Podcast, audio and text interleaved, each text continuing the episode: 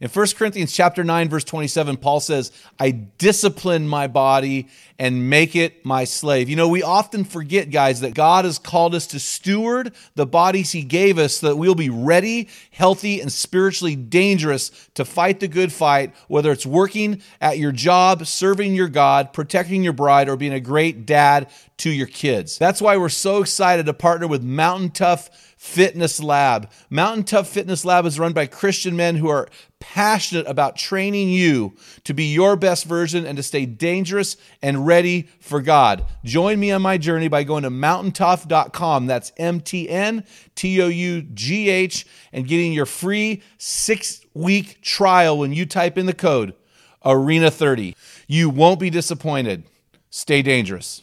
And who you choose to sharpen or dull your face matters. And so, guys, I ask you, who's sharpening your face? And whose face are you sharpening?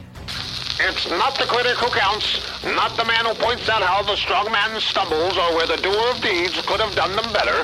The credit belongs to the man who was actually in the arena, whose face is marked by dust and sweat and blood. From Men in the Arena, it's Equipping Men in 10. Our conviction is to call you into the arena of manhood, call you out of the faceless, nameless bleachers, and call you up to be the best version of you. Because when a man gets it, everyone wins. Enjoy today's episode. Hey guys, welcome tonight. I'm so excited to be here with you. Tonight we're talking about honing your character into what God wants for your life. And before we get into the message, I want to share a song with you and I want to ask you a couple questions about the song. So here we go. What is the name of this song?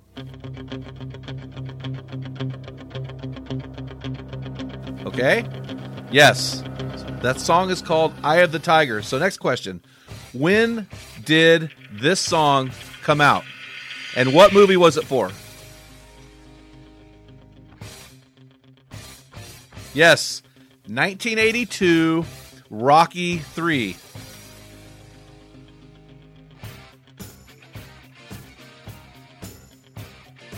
Who was Rocky fighting?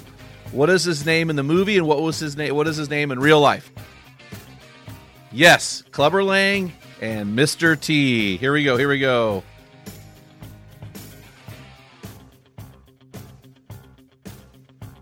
Last question. Who was the lead singer for the band Survivor? Yeah, I didn't know it either. David Bickler. So when you think about this song, "Eye of the Tiger" come, came out for with Rocky Three in 1982.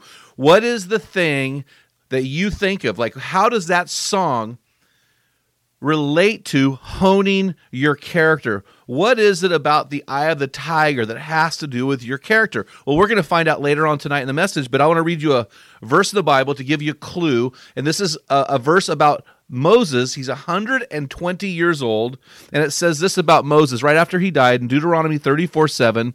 Although Moses was 120 years old when he died, his eye was not dim, nor his vigor abated. And so I want to unpack what that looks like and how God hones our character and it somehow gives us the eye of the tiger. Now this this message tonight is inspired by our podcast with Rod Handley. Rod is a friend of mine. We we serve together on the NCMM, that's National Coalition of Ministries to Men board of directors. Ron lives in Lee Summit, Missouri. He's the founder and president of Character That Counts, a ministry that he established in 2000. Rod has served as a team chaplain for the Kansas City Royals from 1995 to 2009 and the Seattle Supersonics. For those of you old guys remember when they actually existed from 1986 to 1989. He's Ron has written over 30 books including the book that I'm going to be sharing a little bit about tonight, Character That Counts Who's Counting Yours, which details the whys and the hows of accountability. So let me pray and we'll get into our night. Father, thanks for this time with these men. I pray that you would anoint this message. I pray that you would move me out of the way. I pray, even though I've given great uh, preparation and prayer to this message, that you would bail me out and that I would be forgotten and that only you would be remembered. And God, that you would speak to the hearts of every man who listens to this in Jesus' name. Amen. I want to read you several translations of Proverbs chapter 27, verse 17. This is probably the ultimate man verse in the Bible. My friend Brian Doyle is the founder and president of Iron Sharpens Iron Men's Conferences. Uh, I just love that organization, and that, that, that organization is based from this verse. So here we go Proverbs 27, 17, King James Version. Iron sharpeneth iron, so a man sharpeneth the countenance of his friend. King, uh, New King James Version. As iron sharpens iron, so a man sharpens the countenance of his friend. Neutered International Version, in other words, NIV. So if you have a Bible, an NIV Bible that was, it's called NIV 1984, keep that Bible. The new translation is neutered. It is not accurate, in my opinion. I would not recommend it at all. But here's the neutered international version. It says this Iron sharpens iron, so one person sharpens another. I'm going to tell you why that is not accurate in a second. New American Standard Bible, which is my Bible that I use, as iron sharpens iron, so one man sharpens another. English Standard Version as iron or iron sharpens iron, and one man sharpens another. And then the message paraphrase. So this is not a Bible translation. This is a uh, kind of a read my lips uh, paraphrase. So if you have this as your only Bible, I would recommend that you do not, but just use it as a supplementary reading tool and, and get a Bible that's more word accurate. But in the message paraphrase, it says, You use steel to sharpen steel and one friend sharpens another. So you can see that neutered part of the message as well. The bottom line is this, guys. Men love to ask this question Who's got your back? Who do you call at two in the morning? And I'm going to propose this. A better question is this Who's got your face? Who's helping you build the eye of the tiger? Who do who have you invited into your life who will call you in to places you'll never go, who will call you out when you're acting like an idiot, and will call you up to your best version. So we want to address that in a very, very simple, simple message uh, this evening. And I want to start with this verse. We're just going to camp on Proverbs 27, 17. I want to draw a couple things out of it that were really important to me. And the first one is this. Listen, listen. As iron sharpens iron, so one man sharpens another. Here's what I want to share about that that stood out to me, guys. God created us men to be strong and not soft, to be durable, to be solid, to be resolute, but he did not create us to stay that way. He created us to be so radically sold out for him that we allow him to hammer and forge us into something different, something better. Now let me let's go back to the neutered international version. It says as iron sharpens iron, so one person sharpens another. Now I want to tell you a deep theological truth. I've done a lot of research on this passage and I want to focus on the word man in the Hebrew language. There's something deep and very very uh, theological and I hope you can understand the meaning. It's got a very special meaning. So the meaning, the Hebrew word for man, the actual meaning of that word in the Old Testament is the word man. it means a man. It doesn't mean a person. It's God is addressing men, not men and women. This is I this is God identifying man. In fact, he never addresses a woman as steel or as iron. He doesn't do it. Why? Because God has not made women to be that. He has made women like we talked about recently. In, in 1 Peter 3 7, Peter says, Live with your wife in an understanding way as with a weaker partner, for she is a woman, and give show her honor as a woman. So so and I shared this in a podcast a while back. So the woman is like a precious china cup that you cherish and you honor and you treat her with dignity and respect. A man is like a double walled, double insulated thermos, right? So, so this is what we're talking about here. Men, women are not created to be iron, unlike what you hear in modern society. Men are. And men are not created just to sit there as a piece of metal that does nothing. The Bible says in Ephesians 2:10, "For we are God's workmanship, created in Christ Jesus for good works, which God prepared beforehand that we should walk in them." You see guys, men are a great paradox of God. We are hard and strong, yet moldable and pliable when we surrender our lives radically to Jesus Christ. So I, if you remember last week, we had AJ come in here. He took a, a metal rod, a steel rod that had that was used for forming concrete, and he began to pound that in the forge. He pounded it and he hammered it and he shaped it and he beat it into something that was unrecognizable from the previous. It, he sharpened it and shaped it into a beautiful knife. And this is what we're talking about, guys, that, that God takes this metal rod called your life, this iron rod, this iron nothing, and he molds it and he hammers it and he shapes it and he forms it. But he does not do that without your permission. You have to give God permission. When a man does that, everyone wins. When a man gets it and gives God permission, everyone win because men bring a resoluteness to the table. Men bring a firmness. God never addresses women as iron, only men. This is so important. This is on purpose that we are made to be anchors. We are made to be solid. We are made to bring stability to a family that normally would not happen. We desperately need to honor women, but we have to call men in, we have to call men up, and we have to call men out so that they will say, God, shape me and form me, make me into your image. My prayer every morning is, God, mold me into your image, even if I don't think I'm ready, because God knows my heart. But iron isn't forged alone. Think about this. That that piece of iron did not throw itself in the forge. Something has to happen. It is has to be exposed to fire, to pounding, and to uh, something harder than itself in order for it to be changed. So let's look at this. As iron sharpens iron, and I, I want to share something that may sound controversial to you, but human life, and I believe theology proves it out. God hammers us into the right form. Just as AJ last week hammered that bar, that rod, into the shape of a knife, he made that rod effective, but not perfectly effective. Here's what I mean, guys. We need bro relationships. We need bros. We need bro relationships that sharpen each other to finally hone our character. God will take us so far. He'll reshape us. He'll remake us. You know, for you are Second Corinthians 5:17, for you are a new creation in Christ. The old has gone, the new has come but we have to allow others to sharpen us. God saves us, He recreates us, we're born again, and then He hands us to the church, the body, and says, Sharpen this guy. He's a little rough around the edges. My cousin Abraham Lincoln once said this If I had six hours to cut down a tree, I'd spend the first five sharpening the axe. And from last week, we spoke about James chapter 1, verse 4 let perseverance finish its work in you so that you may be mature and complete lacking nothing. I don't know about you guys but i i'm a little rough around the edges. I was rough around the edges when god got a hold of me and god continues to shape me and hone me in my hands. So this is what's interesting.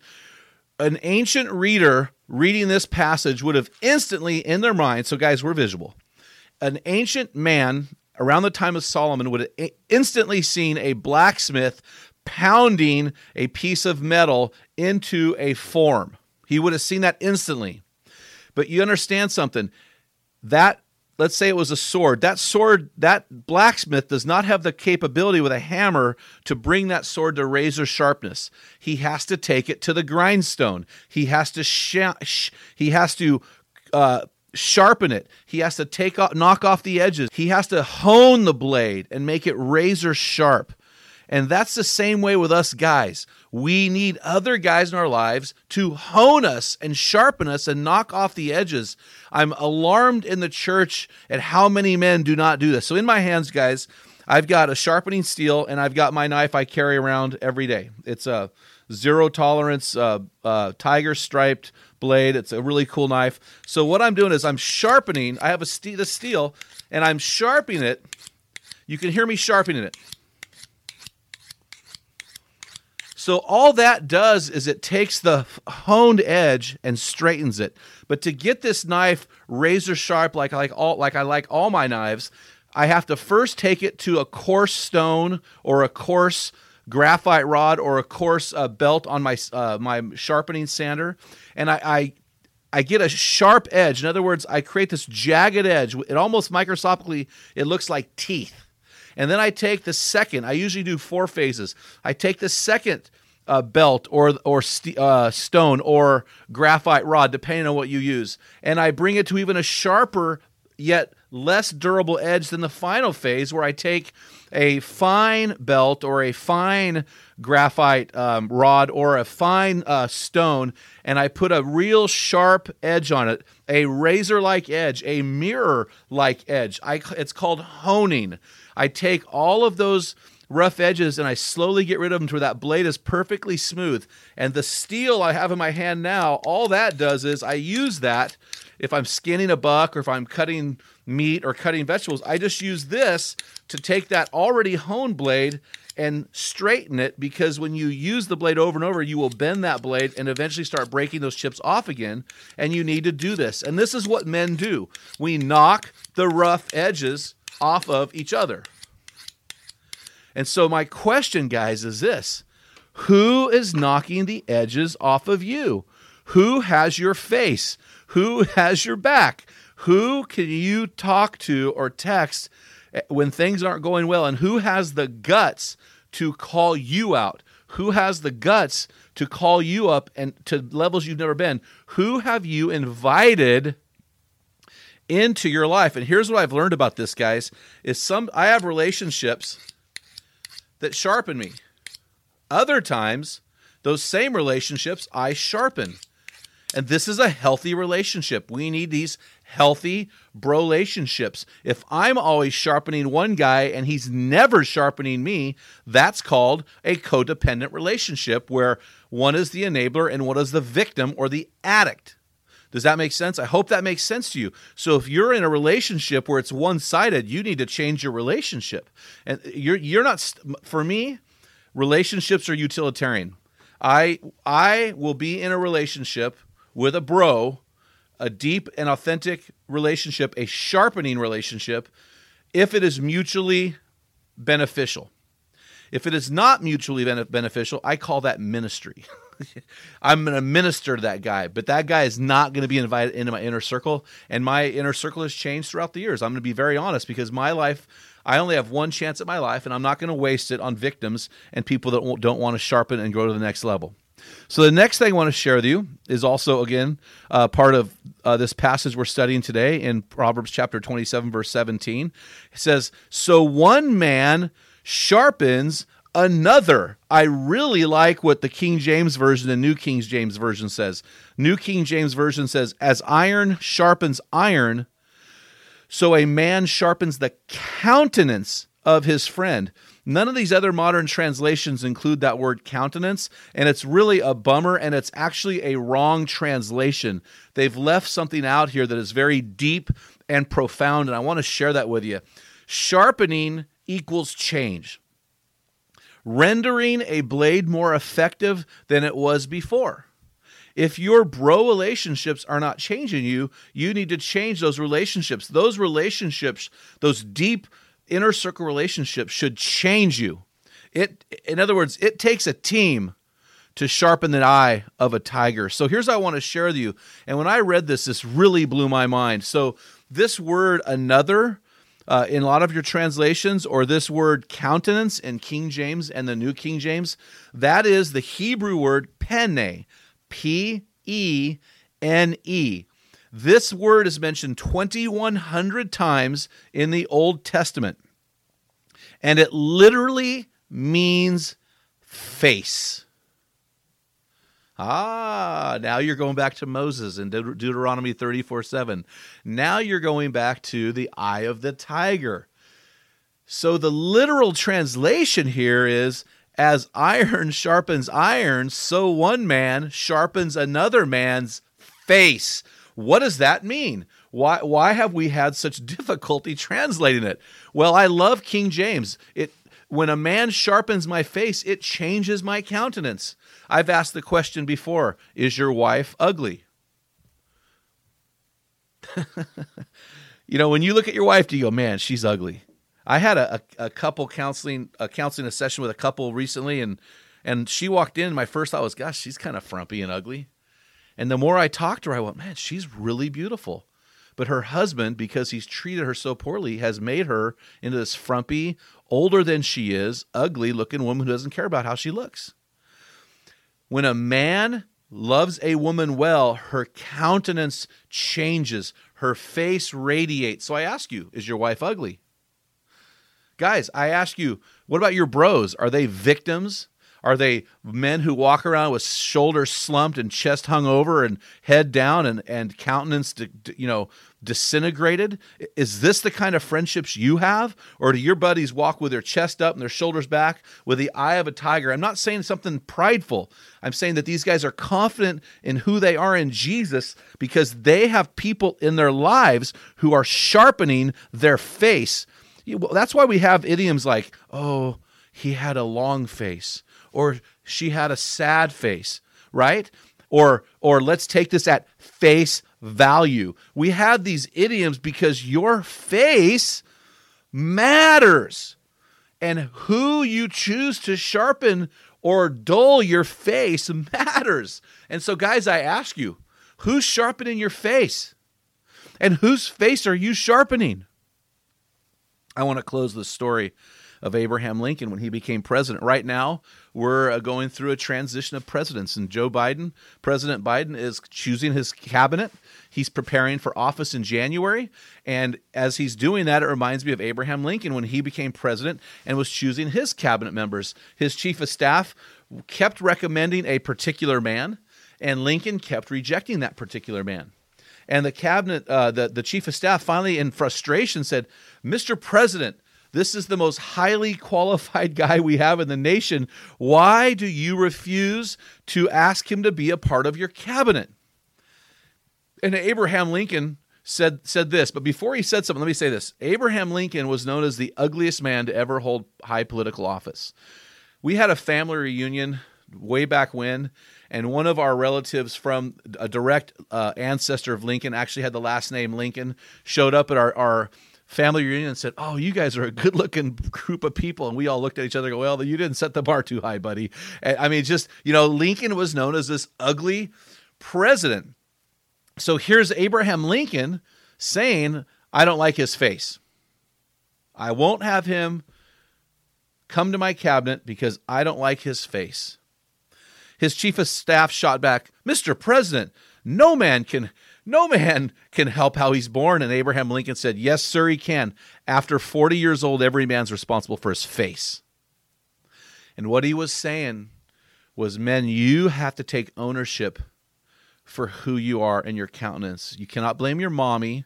You cannot blame your dad who's not in the picture anymore. You can't blame that church that wounded you. You can't blame that boss who was unfair to you. You can't blame those kids who bullied you. At some point, you have to say, God, I'm going to be the man you've called me to be, and I'm going to do it unapologetically, and I'm going to have the eye of the tiger. I'm going to have the countenance that says, I have men around me who are sharpening my faith. Yes, God shapes you, but men sharpen you. Guys, I pray for you tonight that you have men in your life that sharpen you. And if you do not, that you take the initiative right now, stop making excuses, and get into a small group of some kind and let these men shape shape and sharpen your face. I have a virtual group. We meet every Wednesday, uh, every Sunday at 7 a.m. Pacific Standard Time. You're more than welcome to get involved in that. We have another group uh, that Rob Fowler and David Mast leave on Central Time. They're out of Missouri and Indiana. They would love to get you on their virtual team. I've got another friend of mine, Rex Tigner in Virginia. He's got an Eastern uh, group going. He would love to have you on his team. There is absolutely no excuse. Don't use the excuse, oh, it's virtual. I don't like it. Or it's COVID. I don't have time to get into a group. That's garbage. My guys are on a thread through Telegram, and that thread never stops going. They never stop encouraging and sharing verses and loving on each other. It is the most powerful group I've ever been in, and it's virtual. So I don't want to hear the virtual lies. It is time for you to get into a group. And if I have a hundred guys in my group, so be it. We have to get you guys into a place where people will sharpen your face. Forgive the poetic uh, ending there. Lord, thank you for this time. Bless these men. Help them to find men who sharpen their face. Help them to find men of iron who will make them better for your glory. In Jesus' name, amen. Equipping Men in 10 from Men in the Arena. If you hunger to be your best version, join us with thousands of men from around the world in one of our Men in the Arena forums. Join the forums on either Facebook or on the website at meninthearena.org. While you're on our website, remember to pick up your free electronic version of Jim's bathroom book for men, The Field Guide. Thank you for listening to this episode of Equipping Men in 10 from Men in the Arena. Remember, when a man gets it, everyone wins. What type of dad are you? Guys, in my 35 years of ministry, I've noticed that guys basically fall into two categories. And in those categories, there are four types of dad or four phases that you pass through as a dad. We just dropped an amazing quiz to help you discover what type of dad you are. Find out what type of father you are and get our custom resources fit to meet the needs and the questions you are asking. Head on over to menarena.org. Join 20,000 men from around the world and find out the type of dad you are.